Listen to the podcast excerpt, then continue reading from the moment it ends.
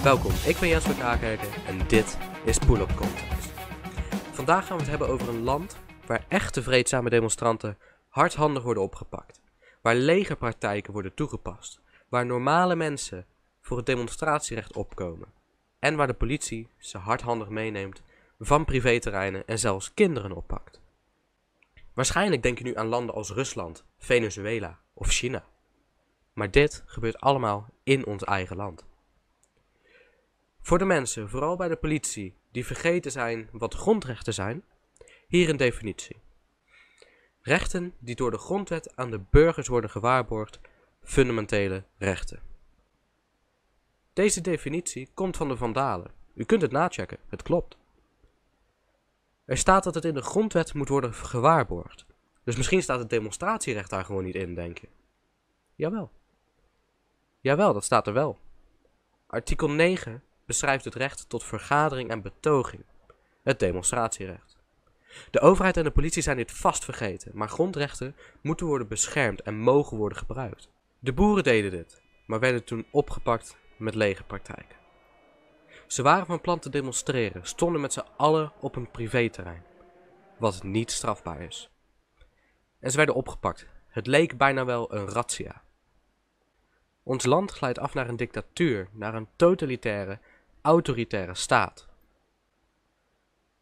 Honderden mensen zijn naar Assen gegaan om hun steun uit te spreken voor de boeren.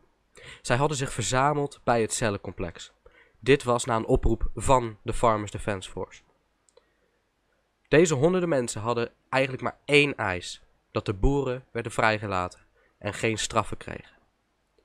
Vijftig boeren werden opgepakt en vrijwel de hele dag vastgehouden. In de loop van de middag werden de eerste vrijgelaten. Woordvoerder van de Farmers Defence Force, Sita van Kijmpema, heeft een interview afgelegd aan de NOS. Laten we even een stukje kijken. Nou, dit zijn uh, de NSB'ers van de NOS. Nee, maar uh, het gaat om een afvalverwerker die zijn uh, vergunningen niet voor elkaar heeft. Dat mag ook niet. En als je boer bent, dan word je daar daadwerkelijk op afgerekend door de overheid. En afvalverwerker, dan kan je lekker doorgaan. Dus jullie dachten wij doen ook iets wat niet mag en dan, dan kijken we wat er gebeurt. Nou, uh, wij als FDF hebben dat niet georganiseerd. Hè. Dat zijn uh, groepen boeren zelf. Maar uh, wat ze daar in ieder geval aan wilden tonen, dat, daar heb ik alle begrip voor en sta ik ook achter. 50 mensen zijn gearresteerd. Wat vindt u daarvan? Nou, er zitten zelfs kinderen tussen van beneden de 12 jaar. Dat is verboden bij Nederlandse wet. Dus de overheid neemt zelf meer dan loopt de wet dus zelf maken. En de mensen die ouder zijn dan 18, wat u daarvan? Nou ja, de politie heeft ze aangehouden. En, ik geloof dat ze het nu willen gooien op corona. En dat ze te dicht bij elkaar stonden. Nou, ze stonden allemaal buiten, dus dat valt wel wat mee. Maar ja, ze wisten ook dat ze niet mochten demonstreren met een landbouwvoertuig. Ja, maar een afvalverwerker mag niet meer stikstof uitstoten dan die op de vergunning heeft. En volgens mij is uh, de, de uitvoerder en de directie van de afvalverwerker niet Nou, kijken wat ze er bij de NOS van maken. Kinderen onder de 12 werden vastgehouden tegen de wet. Waarom? Waarom? Omdat hun ouders iets zogenaamd illegaals hadden gedaan. Als je denkt dat dit een verhaal uit Noord-Korea had kunnen zijn, dan heb je gelijk. In Noord-Korea worden familieleden en andere generaties gestraft voor misdaden van hun familie. In dit geval ging het nog niet eens over een misdrijf. Sita geeft hier ook aan, heel goed, dat als een afvalverwerker zijn vergunning niet rond heeft of te veel uitstoot, worden ze ook niet opgepakt. Dit is het hanteren van een dubbele maat. Iets wat volgens artikel 1 van de grondwet al verboden is. De NOS houdt de Farmers Defence Force ervoor verantwoordelijk. Terwijl zij dit niet hebben georganiseerd. Dit waren de boeren zelf die dit hebben georganiseerd. Een andere vrouw was opgepakt en zes uur vastgehouden. Kijk mee naar wat voor een ernstig misdrijf zij had begaan. En uh, er was natuurlijk een, een, een verbod hè, op uh, uh, blokkeren van wegen met, met trekkers. Jullie hebben daar niks van aangetrokken? Nou, Eigenlijk? ik kwam uh, koffie brengen. Dus Oh, ja, ik vond niet dat ik echt iets heel verkeerds deed met mijn uh, bakje koffie.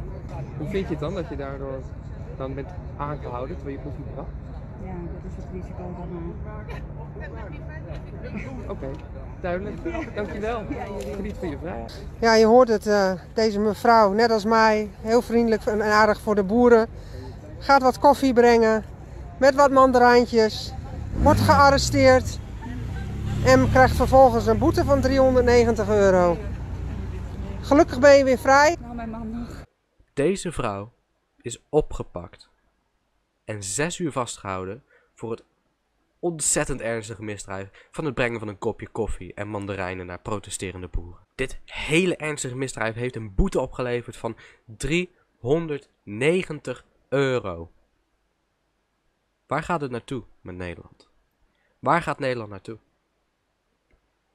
De mensen met macht moeten doorkrijgen dat we het zat zijn, dat we vrije mensen zijn. Dat we deze vrijheid zullen verdedigen met alles wat we hebben. Zijn er nog politieke partijen die opstaan voor onze rechten, voor onze vrijheden, voor onze samenleving en onze waarden? Vrijwel elke partij faalt op deze vraag. VVD. Hun naam zegt dat ze voor volk, vrijheid en democratie zijn.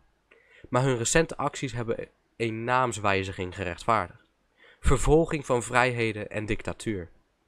D66. Zeggen dat ze voor democratie zijn, het staat zelfs in de naam. Democraten 66. Maar zijn op hetzelfde moment voor het inperken van vrijheden. Daarmee dus dictator 66. CDA? De christendemocraten houden zich een beetje op de vlakte officieel. Maar hun minister, Hugo de Jonge, heeft in de laatste maanden zoveel vrijheden ingeperkt en afgepakt en wil dit nu ook vastleggen in de wet. Hij wilde ook lijsttrekker worden van het CDA. En we zagen al tekenen van fraude tijdens de lijsttrekkersverkiezingen. Het stemmen moet over, omdat er gemakkelijk in gehackt kon worden.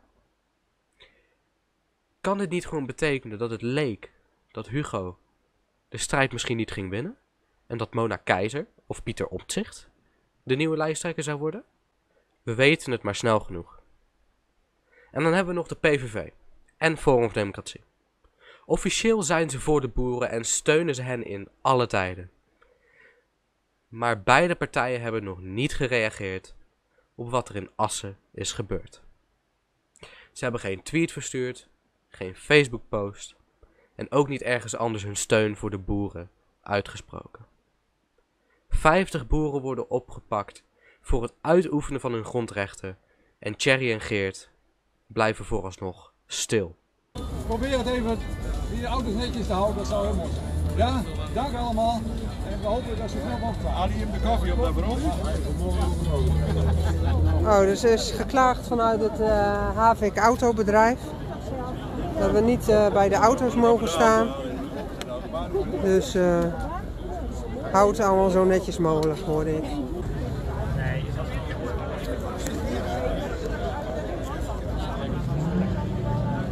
zie dit Als jullie beseffen dat jullie vrije mensen zijn, dan kunnen je handen in één moeten slaan, dat jullie moeten samenwerken. En dat dat daar moet doordringen, echt waar het begin naar door te dringen. Echt serieus, ik heb contact met agenten, oud-agenten. Nee, ik word niet rustig. Ik wil niet meer rustig worden.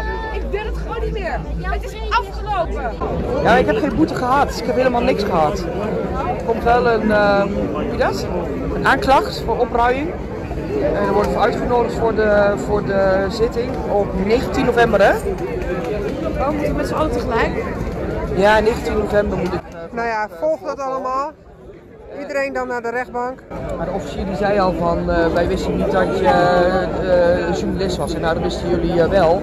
Want jullie hebben zelfs mijn live vlog zitten nakijken. Ja, echt hè? Nou, dat was het. Dat bedoel ik. Dat, dat was het. Daarom moesten we in een apart. iedereen zat bij in de luchtplaats, behalve wij. We zaten in een apart celletje. Exact. We moeten samenwerken, de handen ineen slaan.